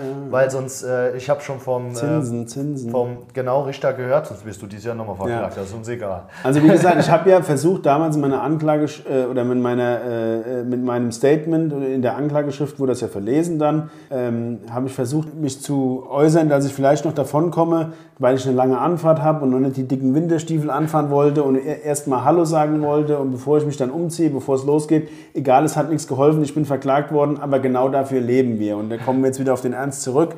Genau das ist für uns, das ist für mich Tradition, das ist für mich genau das, warum ich jagen gehe. Ob ich an dem Tag, ich habe an dem Tag, glaube ich, noch nicht mal was gesehen, was überhaupt nicht schlimm war, weil ich wusste, was für ein toller Tag mir noch bevorsteht. Ob ich jetzt was geschossen habe oder nicht, ob ich was gesehen habe oder nicht, war überhaupt kein Thema, weil es einfach darum ging, eine super. Das muss auch- das- äh, es war alles, es war einfach klar, wie der Tag, wie der Tag sich entwickeln wird und wie toll der Tag und der Abend noch wird. Und dann spielt das eine und das andere gar keine Rolle. Kommen wir aber zurück auf das eigentliche Thema Technik, auf Modernität. An dem Thema scheiden sich ja aktuell die Götter. Und ähm, du weißt, ich habe da auch eine eigene Meinung dazu. Wir nutzen, äh, habe es ein paar Mal jetzt schon angeklingt während dem Podcast. Wir nutzen überall modernste Technik. Der 50-jährige Familienvater möchte heutzutage in einem Auto sitzen, was moderne ABS hat, was bremst, äh, Bremstechnik, Auffahrtechnik, was es alles gibt. Da sind nach links, nach rechts. Die äh, Mutter mit 25, die ihr kleines Kind drin, drin hat, ist froh, wenn sie jeden Airbag hat, wenn sie jedes Er- äh, Erkennungssystem hat, wenn sie rückwärts fährt, wenn sie eine Kamera hat. Da, da sind wir uns alle einig. Und erstaunlicherweise bei der Jagd da gibt es immer noch die Einstellung, dass wir eigentlich alle Modernität, alle, alle Technik, die aktuell einfach Status quo ist, in allen Gesellschaftsschubladen ist das Status quo, aber wir lehnen es ab. Und dann stelle ich mir nur die Frage, warum? Jetzt kann man ja von der Seite dran gehen und wie ihr das ja polarisiert, ich sage immer, äh, ihr bietet so eine Angriffsfläche, ja, ähm, der, Wir sind transparent, Der, ja. Genau, er bietet so eine Angriffsfläche, der Jäger XY, der heimlich am Stammtisch abends hockt und dann vielleicht das eine oder das andere Filmchen auf dem Handy hat und zeigt, der bietet eine Angriffsfläche, die ist äh, noch keine 2% von dem, die Angriffsfläche, ihr bietet. Aber da stelle ich mir immer wieder die eine Frage. Die Frage ist doch nicht, wie und was und wo wir machen, sondern am Ende des Tages muss doch jeder ins Bett gehen und sagen, wenn er den Jagdschein hat und jagen war, was habe ich gemacht? Und am Ende schläft jeder alleine mit sich ein. Und wenn ich am Ende sagen kann, ich habe heute weitgerecht nach meinen Gesichtspunkten gejagt, habe nach mein, meinem Empfinden, meiner Passion für mich heute was Gutes getan im Zusammenhang mit der Jagd, dann sind meiner Meinung nach alle Mittel erlaubt. Ja. Und das will ich damit ausdrücken. Wenn ich natürlich eine Drohne und wir kennen die Videos alle aus Amerika, aus irgendwas, einen Hubschrauber einsetze, um auf widerste Art einen Wildtierbestand da zu erlöschen oder auszulöschen oder, oder Schädlingsbekämpfung zu machen, dann sind wir beide, glaube ich, all dabei, dass wir sagen, das ist für uns keine Jagd. Nee. Damit wollen wir nichts zu tun haben. Wenn wir aber, und das muss ich ja auch sagen, weil auch gerade beim LJV das Thema, wo die Jäger noch so weit hinten dran sind, im, im, in Rheinland-Pfalz, da nochmal liebe Grüße an Sarah Wirz, die ein tolles äh, Referat gehalten hat im Zuge der ähm, Jagdaufseherausbildung und uns bewusst gemacht hat, welche Chance die Jäger haben, aber eigentlich noch nicht nutzen, Thema Wildtierzählung. Wenn ich doch in einem Revier weitgerecht jagen möchte, dann haben wir irgendwann im Jagdschein alle mal gelernt, dass wir uns orientieren an einem Erhaltungszustand des Wildes, dass wir orientieren an der Rottenstruktur, äh, an einer Rudelstruktur, dass wir uns orientieren an wie viel Nachwuchs habe ich oder wie viel, wie viel Nachkommen habe ich und dann das abschöpfe, was eigentlich aus wildtierbiologischer Sicht nötig ist, um den günstigen Erhaltungszustand weiterhin zu haben. Also wir lernen da ja alle so viel Hasen auf 100 Hektaren, dann darf ich eine ha oder dann kann ich eine Hasenjagd machen, äh, An Anfangbestand, Endbestand und so weiter. Aber genau das könnte ich mit einer Drohne relativ einfach machen. Wir sind alle, ich habe selbst noch gelernt, äh, Rotwildzählung oder Hasenzählung mit der Taschenlampe. Da vorgeschrieben, ich sag 55 Watt Birnchen und äh, ein Spiegel mit so und so viel Größe und 100 Meter, lang 100 Meter anhalten, einmal leuchten, zählen und das Ganze dreimal und wenn es nicht ungefähr passt, dann nochmal zählen und so weiter. Leute, in welcher Welt leben wir denn? Wir benutzen überall Technik Um auch auf der Jagd bereits, das ja, muss man auch dazu sagen. Also, ja, Keiner ja. reitet mehr auf die Jagd. Genau. Wir, wir, wir haben irgendwann mal entschieden, wir nehmen kein Kimme und Korn mehr, sondern nehmen ein Zielfernrohr. Dann haben wir irgendwann eingeführt, ein Rotpunkt ist dann auch noch okay, aber da hört es dann jetzt aktuell auf. Naja, Leute, also irgendwo muss man sagen, da rede ich jetzt von Zieltechnik, also von tatsächlich dem eigentlichen Akt des Schusses. Wir reden bei für Drohne für mich oder den Einsatz der Drohne in der Jagd, reden wir darüber, was will ich denn eigentlich bejagen? Also nochmal, ich habe letztens ein Video von dir gesehen, da habe ich glaube ich sogar noch drunter geschrieben, habe ich gesagt, wir hatten den Fall letztes Jahr, dass wir in, einer, in unserem Feldteil gemerkt haben, dass ein bisschen Schaden war, nichts Schlimmes, da sich aber scheinbar Sauen in einer kleinen Deckung eingeschoben haben. Mhm. Und wir haben das festgestellt, wir haben die gefährdet, alles wunderbar und haben überlegt, weil der Landwirt gefragt hat, Mensch, guck doch mal, dass das nicht mehr wird, so ist alles in Ordnung. Haben wir gesagt, naja, wir gucken mal, ob wir, wir, wir bejagen die. Und dann haben wir dich angerufen und haben gesagt, wenn du dich erinnern kannst, und haben gesagt, Mensch, wir gucken da mal vorher rein, weil einfach von dem Bild, was wir gefunden haben, äh, wo gebrochen war mit den Pferden und so weiter, haben wir einfach gesagt, boah, das ist ein komisches Gefühl, irgendwie sieht es aus, als ob da Winzlinge dabei sind, dass ja. da Streifenhörnchen dabei sind. Und genau das haben wir vorgefunden. Wir haben die einmalige Chance gehabt, zu bestätigen, ja, es handelt sich um zwei Bachen mit kleinen Streifenhörnchen, die definitiv nicht bejagbar waren. Mhm. Und da muss ich einfach sagen, da geht für mich Weitgerechtigkeit, Wildtierbiologie Und einfach vor, ja. dass ich sage, okay, an dem Tag war der Wildschaden für uns völlig egal, weil klar war, wenn wir da jetzt anfangen, auf diese Struktur zu jagen, haben wir entweder Tierleid angerichtet, mhm. weil dann vielleicht der eine die Bache doch nicht anspricht als Bache, sondern als in der heutigen Zeit kann mit 20, 25 Kilo können schon Bachen führend sein. Mhm. Sondern wir haben festgestellt, es sind Streifenhörnchen dabei, zwei Bachen. Beides war für uns nicht jagbar. Wir werden weder ein Streifenhörnchen von 5 Kilo jagen, noch eine Bache, die führend ist. Also war an dem Tag das Thema erledigt. Wir haben die auch nicht, nicht beunruhigt, wir haben sie nicht bejagt. Aus dem einfachen Grund, wir haben die Barren mit der Drohne beim Laktieren sehen können. Hm. Also egal, was ich an dieser Stelle gemacht hätte mit den Sauen, wäre beunruhigend gewesen und wäre wildtierbiologisch fatal gewesen. Ja. Und da frage ich mich dann tatsächlich doch, egal wie man eine Einstellung zur Modernität, zur Technik, zur Drohne, zu irgendwas hat, an diesem kleinen Punkt kann doch keiner, der jemals eine jagdliche Ausbildung genossen hat, sagen, das war nicht gut. Nee, das ist genau. Also nochmal, wir können ja Situationen abwägen. Wir haben ja auch ein Video dazu gemacht, verlinken wir euch gerne mal hier zum Thema Bache mit Frischlinge Mais. Selbes Thema. Die geht an einer Ecke raus. Die Frischlinge bleiben vielleicht noch im Feld. 25, 30 Kilo Sau, 40 Kilo Sau, ist ja mal egal. Jetzt hatten wir da die Situation mit sechs Überläufern. Jetzt mischt die sich da vielleicht auch unter. Die wird geschossen, ohne schlechtes Gewissen und dann hat man die Frischlinge da rumspringen. Also eine Drohne kann abwägen. An dem Tag, wo du gerade gesagt hast, haben wir ja nicht gejagt, müssen wir nochmal klar sagen, natürlich nicht gejagt, weil das einfach nicht tierschutzgerecht gewesen wäre. Und, und warum sich da auch immer noch viele echauffieren dabei, muss man ja auch mal ganz ehrlich sagen. An dem Tag zu jagen, hätte definitiv eins bedeutet. Die Barren wären irgendwann in dem Druck von Hunden oder von Treibern, hätten die Hecke verlassen. Die ja. kleinen Frischlinge, die hätte keiner gesehen, sondern es hätte maximal jemand gesehen, dass die Barren angezogen waren. Das Problem ist ja nicht immer... Und dann werden die, die, die Frischlinge in den Hecken elend, elend verreckt. Elend verreckt. Entweder von den Hunden gefangen, elendig verreckt, weil sie keine Bache mehr haben, weil das ist ja das Problem. Die Leute sagen, ja, jetzt kommt der Einwand. Ja, aber wenn die Bache doch mit den Frischlingen rausgeht, dann sehe ich das doch als Schütze. Dann liegt es ja an dem Schützen, ob er weitgerecht ist oder nicht.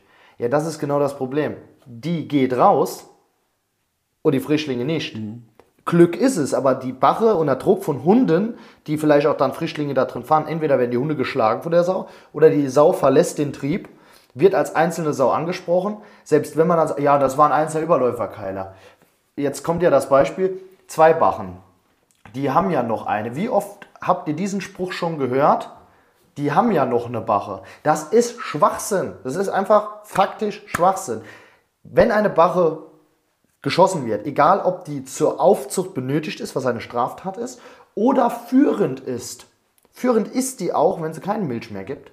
Das ist ein Riesenproblem. Und das können wir einfach, denke ich, durch die Drohne vermeiden. Genau, und da, und da nochmal, wir haben jetzt aktuell auch wieder den Fall, wir haben ja jetzt Ende November, ich kriege selbst mit, wenn ich mit meinen befreundeten Jagdpächtern oder mit befreundeten Jägern spreche, wir haben aktuell das Problem, dass zur Unzeit Also zu der im Moment ist ja die Zeit der Bewegung, die Bewegungsjagden. Das heißt, aktuell soll eigentlich ist ja eigentlich der Hintergrund, dass man Wildbestände auf das äh, normale Maß reduziert, damit die Schäden im Frühjahr äh, nicht ausufern, dass man einfach einen Wildbestand, der verträglich ist für das Landschaftsbild und so weiter, ähm, haben wir alles gelernt, da ist. Jetzt haben wir aber das Problem, dass aufgrund des Klimaschutzes, aufgrund der äh, Trockenheit im Sommer, aufgrund der Feuchtigkeit im Frühjahr, dass wir einfach jetzt aktuell zur Unzeit, wo eigentlich man aus den alten Büchern traditionell gelernt hat, jetzt dürfen gar keine Frischlinge da sein, mhm. es doch sieht draußen auf den Wildkameras, draußen auf den ersten Bewegungsjachten sieht, aber dass wo, die da aber sind. Woran liegt Woran liegt's? Und da muss man einfach sagen, da liegt einfach da dran. Wir haben einfach aktuell so viele Faktoren, die das beeinflussen, dass wir einfach irgendwie, ich habe immer das Gefühl wieder, wir wollen gerade verdrängen, dass sich irgendwas im Klima ändert, da ändert, da ändert. Ja, ich glaube aber, das ist, nicht immer, das ist nicht immer so der entscheidende Punkt. Was du sagst, klar, das sind alles Faktoren. Aber ich glaube, zu 90 Prozent liegt es an der falschen Bejagung. Äh, da komme ich noch drauf. Ja. Also definitiv gebe ich dir recht. Wir haben, wir haben nun mal durch die Freigabe oder durch die Erlaubnis, dass wir ähm, seit, seit geraumer Zeit Technik benutzen dürfen äh, zur Abgabe eines Schusses, auch bei Stockdunkelheit, äh, bei Dunkelheit und so weiter, haben wir einfach das Problem, dass sich ja jeder hinterfragen muss, fühle ich mich in der Lage, trotz toller Technik, dass ich zu jeder Tag- und Nachtzeit schießen kann, in der Lage, das Wild da richtig anzusprechen. Wenn ich natürlich jetzt die Struktur in meinem Revier kenne, dann weiß ich, was in ungefähr mich erwartet. Und da, und da kommen wir wieder zu dem Punkt. Und da, da frage ich mich wieder am Ende des Tages, wenn man face-to-face -face hier sitzt und darüber redet, bin ich der Meinung, kann man zu keinem anderen Entschluss kommen, wenn man ehrlich ist zu sich selbst. Wohlgemerkt, sobald ich eine Fassade oder ein Schauspiel hier mache, kann, also wenn man nicht diskutieren kann, dann kann man das Ganze nicht machen. Ja, ja, Aber wenn ich ehrlich darüber rede, kann keine, ob alt, ob jung, ob erfahren, nicht erfahren, passioniert, nicht passioniert, kann eigentlich keiner sagen, die Drohne zu nutzen, um die Struktur in einem Revier, um Wildbestände, um zu sehen, ist das, was da eventuell mich erwartet, überhaupt bejagbar? Sind Frischlinge dabei? Kann keiner ausblenden. Gut, jetzt komme ich zum Gegenargument, das wir oft hören. Das Wild hat keine Ruhe mehr und das Wild hat keine Chance mehr. Wie stehst du dazu?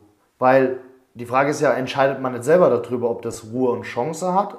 Oder ist es die Technik, die darüber entscheidet? Das vielleicht mal so spiegelt das Ganze ja wieder, was ich sage. Nochmal, ähm, wir haben irgendwann mal gelernt, es gibt einen ganz tollen Spruch, den jeder Jagd, äh, Jagdpächter beim Bewegungsjagd, Gesellschaftsjagd am, am Ende einer oder am Anfang einer Sicherheitseinstellung sagt. Jeder ist für seinen Schuss selbst verantwortlich. Und diesen Satz angeblich berücksichtigt ja jeder. Ich sage angeblich aus dem Grund. Am Endeffekt entscheidet der Alexander Mohr oder der Philipp Geib, entscheidet, ob ich und wie ich mein, zum Beispiel das Gewehr einsetze und für meinen Schuss verantwortlich bin. Genauso entscheide ich aber auch, wie ich meinen Hund einsetze, wie ich meine Drohne einsetze, wie ich mein Auto einsetze und alles, was mit der Jagd zu tun, wie ich meinen Hochsitz baue, entscheide ich. Mhm. Und da muss ich ganz ehrlich sagen, wenn ich drüber rede, das Wild hat keine Chance mehr, das Wild wird beunruhigt. Jetzt ist die Frage, ist die Drückjagd oder die Bewegungsjagd, Gesellschaftsjagd auf Verdacht in einem Revier, weil ich denke, es sind Sauen eingewechselt. Früher haben wir noch Schnee gehabt, konnten rundum gehen, da konntest du zählen, haben wir alles, haben wir alles kreisen, haben wir alles gelernt, haben wir heute nicht mehr so oft, ja, auch wieder Klimaschutz. Entscheide ich doch selbst, indem ich dann auf Verdacht eine Yacht mache. Na gut, jetzt sage ich mal, im Dezember habe ich aber auch das Rehwild, was eigentlich ich vielleicht jetzt gar nicht primär bejagen wollte, und vielleicht in einem Zustand aktuell ist, wo es einfach auf ein Level runtergefahren hat, den, den Stoffwechsel mhm. Beunruhigt. Ja, oh, stopp. Heißt das etwa, ich habe, ich habe doch eben noch den Vorwurf bekommen, ich mache zu viel Unruhe im Revier. Mhm. Ja, habe ich mit dem berühmten kleinen Drückerchen am Sonntagmorgen auf Verdacht nicht mehr Unruhe gemacht? Weil, nochmal, wir reden ja mittlerweile bei einer Drohne davon, dass die in circa 80, 100 Metern Entfernung die neue Drohne sogar noch viel leiser, ja. äh, drüber fliegt. Du kannst mit der Wärmebildtechnik sogar mit Laub schon, ich bin ja überrascht, was da mittlerweile alles geht, äh, sehen, was für da drin ist. Und, und jetzt haben wir, habe ich, habe noch kein, hab kein Rotwild äh, äh, da drin, aber beim Rotwild noch viel schlimmer. Die Struktur in dem Moment, wo es den Stoffwechsel runtergefahren wird, dann durch ein Drückerchen sonntagsmorgens zu beunruhigen und wirklich dann wildtierbiologisch und auch tierschutzrechtlich fraglich quasi beunruhige. Mhm. Ist das nicht die viel größere Beunruhigung? Also wenn wir überhaupt von einem 180 Meter Überflug von Beunruhigung reden. Ja, das stimmt. Das ist ja die Frage, die wir uns stellen müssen. Und auch da, face to face, glaube ich, kommen wir immer wieder zum kleinen Schluss, wird am Ende bei einer Diskussion keiner sagen, ja, eigentlich hast du recht. Jetzt kommen aber so ein paar um die Ecke, die sagen, naja, das müsste gesetzlich verboten werden, dass mit einer Drohne unterstützt gejagt werden darf. Wir reden noch nicht vom Tierschutzaspekt, den haben wir ja eben aufgegriffen. Da haben wir beide schon festgestellt, gibt kein Gegenargument eigentlich. Mhm. Weil, nochmal, das ist ja wie bei einer Wildkamera irgendwo, die kann dir ein Bild schicken, aber du bist die Person, die entscheidet, dass sie dorthin geht. Und mein, mein Aspekt ist, Waldgerechtigkeit lässt sich nicht verorten, auch nicht in Gesetzen. Oder wie stehst du dazu? Nee, ganz klar. Und da steht, da ist für mich dieser Satz, den ich immer wieder höre, jeder ist für seinen Schuss verantwortlich, eigentlich das Augenmerk dafür. Es steht den Unfallverhütungsvorschriften an einer der ersten Stellen, steht drin, jeder ist für das, was er handelt, selbst verantwortlich. Mhm. Und genauso ist es doch bei der Einsatz, bei der Jagd. Ob ich ein modernes Auto habe, ein altes Auto habe, die Drohne habe, noch das mal, auch das lässt sich verantworten, wenn, er, wenn der eine oder andere verantwortet, dass er sagt, und ich schicke meine Hunde da rein und dann gucken wir, was passiert. Und der fängt einen Frischling, der nicht bejagbar war, weil er halt noch viel zu klein war und gar nicht der Barre hinterherkommt, mhm. dann hat er das zu verantworten. Wenn er damit leben kann, dann ist das seine Aber Sache. Wie viel Sache werden, was, was ja der Punkt ist, finde ich, wie viel Sache werden in der Jagd, wo du gerade gesagt hast, wir bieten so eine Transparenz, also alle Hater, die hier zuschauen, alle Hater, die hier zuhören, drauf zu. Wir sagen ja, was wir machen. Ihr könnt da offen haten, uns ist das nur leider egal.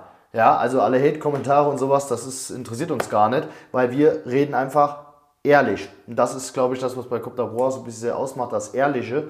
Jetzt ist es so, du sagst ja, wir bieten so eine Transparenz, andere, die sind eigentlich nicht transparent, weil die geben nur 2% von dem, was sie tatsächlich tun, preis. Wahrscheinlich nur das Gute. Ja, genau das ist es ja. Also nochmal, also wir brauchen, glaube ich, nicht drüber reden, dass die traditionelle, traditionelle Jagd, das hat auch seine Daseinsberechtigung. Da bin ich auch übrigens der Letzte, der sagt, das muss, man muss alles preisgeben. Ich glaube, dass die Jagd ein Buch mit sieben Siegeln ist, untereinander, brauchen wir nicht drüber reden. Also natürlich wird nur das preisgegeben, was man will und auch der Gegenüber, der einen vielleicht nicht mag oder neidet, das über einen erzählt, was definitiv nicht stimmt. Und genau oder an dem Punkt, besser was zu wissen genau, glaubt. Ähm, ja. Da ist dann die, äh, der ist dann der 50 Kilo Keiler, ist dann der 50, Barre, die, äh, 50 Kilo Barre, die gefallen ist und die war noch angezogen. Und, aber das ist ja auch gesellschaftlich ein Problem mittlerweile. Aber nochmal, um auf die Fachlichkeit zurückzukommen. Wenn wir eine gewisse Technik, da rede ich vom Rotpunkt in, einem, in der Zieloptik, da rede ich von einer äh, mittlerweile erlaubten Nacht- oder Zieltechnik, Wärmebildtechnik, auf, ähm, auf Schadflächen, auf Schwarzwild. Da rede ich von einer Drohne. Solange ich das mit mir vereinbaren kann und solange ich das weitmännisch einsetze, ja. ist es für mich weitmännisch. Ja. Ich glaube, das, ist, das ist der Punkt. Wenn ich entscheide, das, was ich tue, ist weitmännisch, da müssen sich alle einfach mal an die eigene Nase greifen. Und nochmal, ja, auf der Jagd passieren Fehler. Und auch Jagd, und wir sind alles Menschen. Mhm. Und da passieren in der ganzen Gesellschaft viele Fehler. Und das ist auch alles in Ordnung. Aber am schlussendlich entscheide ich selber, was ist weitmännisch? Und weitmännisch hat nichts damit zu tun, was ich mache, sondern wie ich das Ganze mache, wie ich das Ganze lebe. Ich glaube auch, dass man einfach sagen muss, man sollte nicht hinterfragen, ob diese Technik noch weitgerecht ist, sondern eher mal hinterfragen, ob seine Definition, seine eigene Definition, weil es gibt genug Leute, die sich anlügen. Ich sage mal so, das ist ein Raucher sagt, der raucht nicht viel, raucht 30 Kippen am Tag. Ein eigentlich Alkoholiker sagt, ich trinke nicht oft, ich trinke mal ab und zu, aber eigentlich intern weiß er, dass er jeden Tag Bier trinkt. Oder jemand, der sagt, ich fahre nicht besoffen Auto und der sagt, ja, eigentlich macht er es. Jedes Wochenende, er macht es halt das berühmte, er halt nicht preis. Das ja? berühmte Gespräch beim Schüsseltreiben nach einer Gesellschaftsjagd, wenn du dann drüber, äh, wenn dann drüber mitbekommst, dass erzählt wird, naja, ich habe mir da so eine Wärmebildkamera gekauft zum Gucken und so weiter. Ach, und dann kommt alles Mist, alles so eine moderne Technik und ihr wollt nur ausrotten hin so. Aber gib mir mal deine Nummer, wenn ich mal eine Frage habe, rufe ich dich mal an. Am nächsten Tag klingelt später das Telefon, was hast du denn da, kann ich Ja, mal ja. gucken und so her. Und das ist diese, das auch ist diese, äußern, ne? das ist die gewohnte oder mittlerweile gelebte, in unserer Gesellschaft gelebte Doppel, äh, Doppelmoral. Auf der einen Seite so, auf der anderen Seite so. Und das ist ja das, was ich halt gesagt habe. Die polarisieren. Die bieten eine Angriffsfläche, die ist so groß. Und da kann ich dich verstehen. Natürlich polarisiert ihr, ne? Äh, ganz klar. Die bieten aber auch die Angriffsfläche und stehen dazu. Das Problem ist halt einfach, der am Stammtisch hockt und sagt, über, schimpft wie ein Rohrspatz über alles Moderne, über alle Techniken her, aber dann beim Rausgehen und, und im Bezahlen sagt, gib mir mal deine Nummer und dann kann ich dich hier morgen mal anrufen und dann, aber sehe ich keine was, gell? Aber so ja. ein Ding brauche ich auch. Und das ist das, wenn man, ich glaube, die Doppelmoral ablegt, Egal in Und- welchem Bereich. und- ich bin auch, um Gottes Willen, versteht uns da nicht falsch. Wenn jemand sagt, ich möchte nicht mit moderner Technik jagen, ich krieg es hin, weitgerecht für deine Definition, die gerade hier zuschauen oder zuhören, für in deiner, deiner Meinung nach, mit deiner Definition weitgerecht zu jagen, ohne Technik, Hut ab, finde ich eine geile Geschichte, oder? So. Ja, also ganz klar, mal, es 100%. gibt, es gibt mit Sicherheit, also Nur also was ich meine ist, die Leute sollen aufhören, sich selber zu belügen.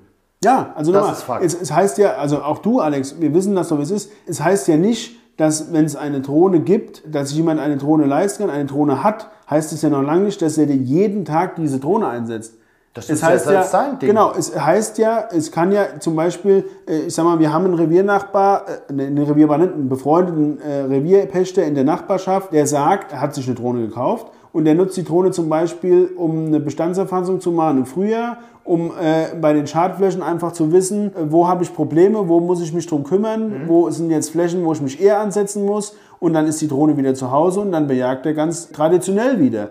Aber genau das ist es doch. Jeder kann doch einfach selbst entscheiden, wie weit er quasi zulässt, moderne Technik zu nutzen. Aber an dem Punkt, wo sie einfach besser ist und an dem Punkt, wo sie einfach diese gewisse Fehleranfälligkeit ausmerzt, ja, warum soll ich sie dazu nicht nutzen? Genau, warum soll ja- ich sie dazu nicht nutzen? Man muss ja nicht jedes Wochenende dann Drückjagd machen, nur weil man eine Drohne im Einsatz hat. wir haben, äh, wir haben jetzt schon im zweiten Jahr gar keine gemacht, weil wir einfach äh, gemerkt haben, dass die Struktur so in Ordnung ist, äh, unser Schaden gegen Null geht und wir einfach gesagt haben, wir brauchen aktuell einfach in die gute Struktur, die wir haben, in erfahrene Bachen, die wissen, dass auf dem Acker ist blöd, aber im Wald ist alles in Ordnung, haben wir eine Struktur geschaffen, die uns aktuell es erlaubt zu sagen, wir können auf eine Gesellschaft jagt, die auch eine gewisse Gefahr birgt, die eine gewisse Struktur wieder kaputt macht. Und eine gewisse. Verantwortung mit sich bringt. Definitiv. Weil, vielleicht dazu ganz kurz. Ne? Wir haben die Drückjagd geplant bei uns. Drückjagd des Jahres bei Copter Pro ist ein cooles Event, auch mit Kunden und mit Freunden. Machen wir am 8. und 9. Dezember. Du bist ja auch am Start. Du hast ja auch geredet von unserer Tradition mit Streckelegen, Jagdtorn, Bläsern, was wir alles haben, Jagdgericht. Natürlich machen wir das dieses Jahr. Aber wir haben schon mal auf die Standzettel für die Schützen geschrieben, dass wir dieses Jahr eine Gewichtsbeschränkung von 50 Kilo machen werden. Diese Gewichtsbeschränkung widerrufe ich nochmal und setze sie nach unten, weil ich in der Verantwortung bin. Nicht, weil ich hier Videos mache, Podcasts oder sonst was, sondern weil ich in der Verantwortung bin, zu sagen, das ist meine Definition von Weitgerechtigkeit, diese Barren zu schonen. Und ich weiß, dass wir Barren haben, die in dieser Gewichtsklasse sind. Also werden wir darauf nochmal ähm, zurückgehen bei der Ansprache und sagen, es werden nur Frischlinge geschossen. Wir reden gar nicht mehr von einer Gewichtsbeschränkung und da muss man auf Deutsch gesagt einfach mal die Eier haben, um zu sagen, ich habe da was drauf, erstmal eine Gewichtsbeschränkung zu machen. Wer macht das denn überhaupt?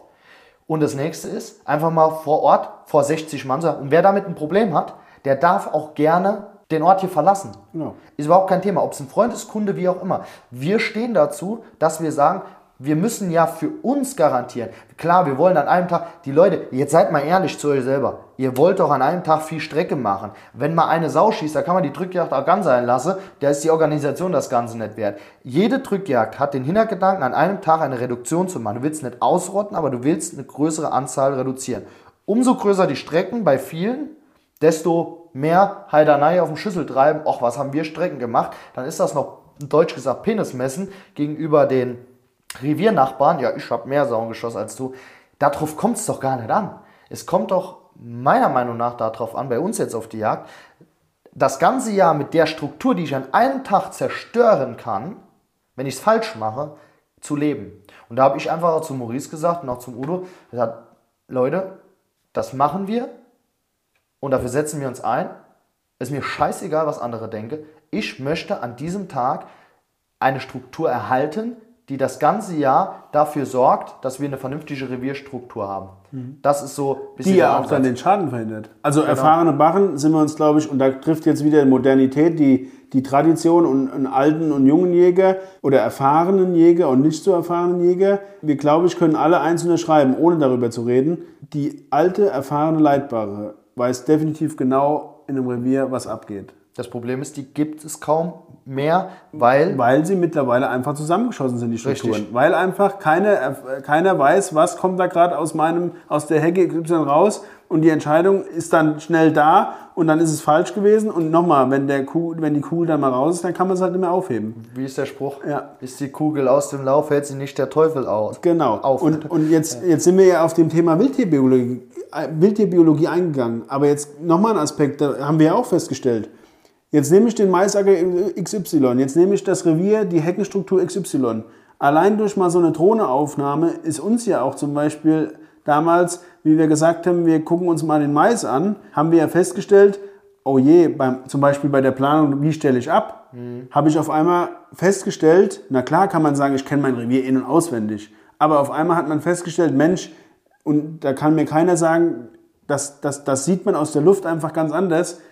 Schützen, wie stelle ich die ab? Wie sind eventuelle, äh, wo kann ich eventuell Korridor, Schusskorridor Wie verhält freigeben? sich das Wild? Wie verhält sich? Wie ist eine Übertragung? Ach, da ist ja gar kein Hubbel, da geht es ja nach unten hin und her. Und das kann ich doch, das sind alles so Aspekte, wo ich einfach sage, wenn ich doch die moderne Technik dafür verwende, um mehr Sicherheit herzustellen, um Wildtierbiologie zu betreiben, indem ich sage, ich habe eine Struktur und verhindere, dass das und das geschossen wird. Sicherheit und Wildtier, Wildtierbiologie oder die Wildtierschutz sind die Urpunkte, wenn ich über Weitgerechtigkeit, über miteinander gemeinsam jagen, dauerhaft, langfristig eine Struktur haben, nennen muss.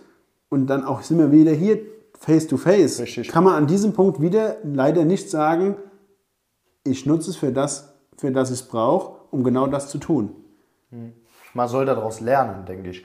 Und ich denke, das war auch ein guter Abschluss von unserem Podcast oder von unserem Video. Ich glaube, Philipp, wir fahren da eine gemeinsame Linie, aber weil wir halt auch sehr ehrliche Typen sind, ehrlich zu uns selber, nochmal der Appell an alle Zeitschriften, an alle Verbände, an alle, was gibt es noch so, Hegeringe und so weiter. Denkt über das Thema nach. Wir wollen euch nicht beeinflussen. Wir haben nichts gegen Tradition. Ich vor allem nicht. Ich bin, glaube ich, mit einer der traditionsreichsten Jäger, dadurch, dass ich so gelernt habe und verbinde es mit moderner Technik. Denkt darüber nach, hört auf, euch selber zu belügen, sucht nach Argumenten. Ihr werdet keine finden. Ihr werdet irgendwelche finden, aber wenn ihr genauer drüber nachdenkt und wirklich im Hinterkopf mal ja, ich sage jetzt mal, die Lügen ausschaltet, die ihr euch selbst teilweise auch erzählt, dann werdet ihr merken, dass das schon eine gute Sache sein kann und Weitgerechtigkeit nicht an der Technik liegt, sondern an der Person, die sie benutzt. Philipp, ich würde sagen, wir machen nochmal eine Podcast-Folge, weil sonst wird es zu lang hier für die Zuschauer, die haben schon keinen Bock mehr, unser Gesichter zu sehen. Ich bedanke mich, dass du hier warst, bedanke mich für die Erfahrung. Ich freue mich auf weitere Jagden, tolle Kids-Rettungsaktionen. Und willst du noch abschließend was sagen? Denn du bist ja auch, was Jungjäger angeht, sehr, sehr aktiv. Für alle, die vielleicht interessiert sind, einen Yachtschein zu machen, du hast es eben so toll angesprochen zum Thema, ja, Leute, die vielleicht gar nichts mit der Jagd zu tun haben. Welchen Appell würdest du jungen Leuten, jungen Interessierten für die Jagd, für die Kidsrettung mit auf den Weg geben? Also da muss ich, da kann man nur einen Satz sagen. Organisiert euch und da gibt's gibt's zum Glück oder da gibt's zum Glück den LJV, den Landesjagdverband Rheinland-Pfalz, organisiert im DJV, organisiert euch. Wenn ihr es schaffen wollt, einen Anschluss zu finden, noch nicht so viel habt, ruft in, in Gensingen beim LJV an, geht in die Kreisgruppen, geht in die Hegeringe. In allen Hegeringen, in allen Kreisgruppen gibt's ganz viele tolle Leute, die ehrenamtlich ganz viel tolle Arbeit machen und die euch helfen. Die nehmen euch an die Hand und bringen euch genau dahin, wo ihr hin müsst, um dann genau das, was wir die letzte Stunde, sage ich mal, gesprochen haben, zu lernen und vor allen Dingen Anschluss zu finden. Und dann lernt ihr ganz viele tolle Leute kennen. Und deswegen in dem Zusammenhang vielleicht nochmal ganz einfach. Wenn ihr einen Jagdschein machen wollt, noch gar nicht wisst, wo ihr hin müsst oder wie ihr das macht oder was euch erwartet ruft einfach in Gensingen beim LJV an. Da sind ganz viele tolle Leute, da sind Berufsjäger, die können euch aus der Praxis einfach helfen. Die können euch vor Ort in die Kreisgruppen, in die Hegeringe vernetzen. Das heißt, durch den Anruf in Gensingen habt ihr einfach den Vorteil, dass ihr da genau an eurer Ordenstelle, wo ihr lebt, gepackt werden könnt und den Leuten vorgestellt werden könnt, die euch vor Ort weiterhelfen können. Und, und deswegen kann man euch nur ermutigen, geht geht in so eine Verbandsstruktur, weil A, nur mal so nebenbei, da ist die Versicherung für den Jahresjagdschein schon mal ja, ja. Um, um, um 100% oder 50% billiger. Mhm. Allein das ist der Beitrag schon wert und vor allen Dingen habt ihr so viel äh, Lehrmöglichkeit, so Weiterbildung, so viel gute Struktur, dass das besser wird. Und an, an, als letztes, äh, oder dass er Erfolg habt dann tatsächlich auf der Jagd und auch in der Networking, dass er einfach Leute kennenlernt. Äh, abschließend natürlich, das alles hier äh, klappt nur stellvertretend, weil wir in Kreuznach ganz toll organisiert sind, im Kreis Kreuznach, im Hegering, im Hege, in den sieben Hegeringen in der Kreisgruppe. Und wir haben einen ganz tollen Vorsitzenden, der schon mal Geschäftsführer vom LNV und Erdbeter, der uns da ähm, freie Hand lässt, uns mhm. das alles machen lässt. Aber natürlich ging das Ganze nur mit unserem Kidsreader-Team. Und wie gesagt, da stellvertretend den Wolfgang Berg, die Ines Leibrock, den Niklas Leibrock, der Oliver Stephan, die Anna Balser, ich habe jetzt mit Sicherheit welche vergessen, die werden es mir, na, äh, mir nachsehen. Aber ich sag mal, ohne die wäre natürlich auch nicht möglich, dass ich heute mit Alex darüber reden kann, weil natürlich das Ganze nur funktioniert im Team. 100 Prozent. Also, schließt euch an die Verbände, an zum Beispiel Landesjahrverband Rheinland-Pfalz, der sich super organisiert, an die Kreisgruppen. Ja, falls euch dieses Video gefallen hat, Gebt uns gerne einen Daumen hoch. Kommentiert mal, was wir als nächstes besprechen sollen im Interview. Philipp, ich glaube, wir machen nochmal einen coolen Podcast zusammen, falls es dir gefallen hat hier bei uns. Ja, war was Neues. Das erste, Entschuldigung für das eine oder andere Stottern. Ich habe auch ein bisschen Erkältung, deswegen auch vielleicht für die nasale Sprache. Aber es hat Spaß gemacht, es ist eine tolle Erfahrung. Und wenn wir den einen oder anderen vielleicht irgendwie weitergebracht haben, ist gut. Wenn es dem einen oder anderen nicht gefallen hat, mit Kritik kann ich auch umgehen. Ist gar kein Problem. Und ich denke, wir haben ja noch was im Petto. Ich darf noch nicht so viel dazu sagen, beziehungsweise ich habe was im Petto für euch, genau zu dem Thema Weitgerechtigkeit, warum Drohnen die klügere Wahl sein könnten, beziehungsweise sind. Ja, dazu im Januar mehr. Also bleibt auf jeden Fall dran. Das wird eine spannende Nummer. Ich bedanke mich bei dir und sage Waldmanns Heil. Waldmanns Heil und ähm, schönen Abend noch. Macht's gut.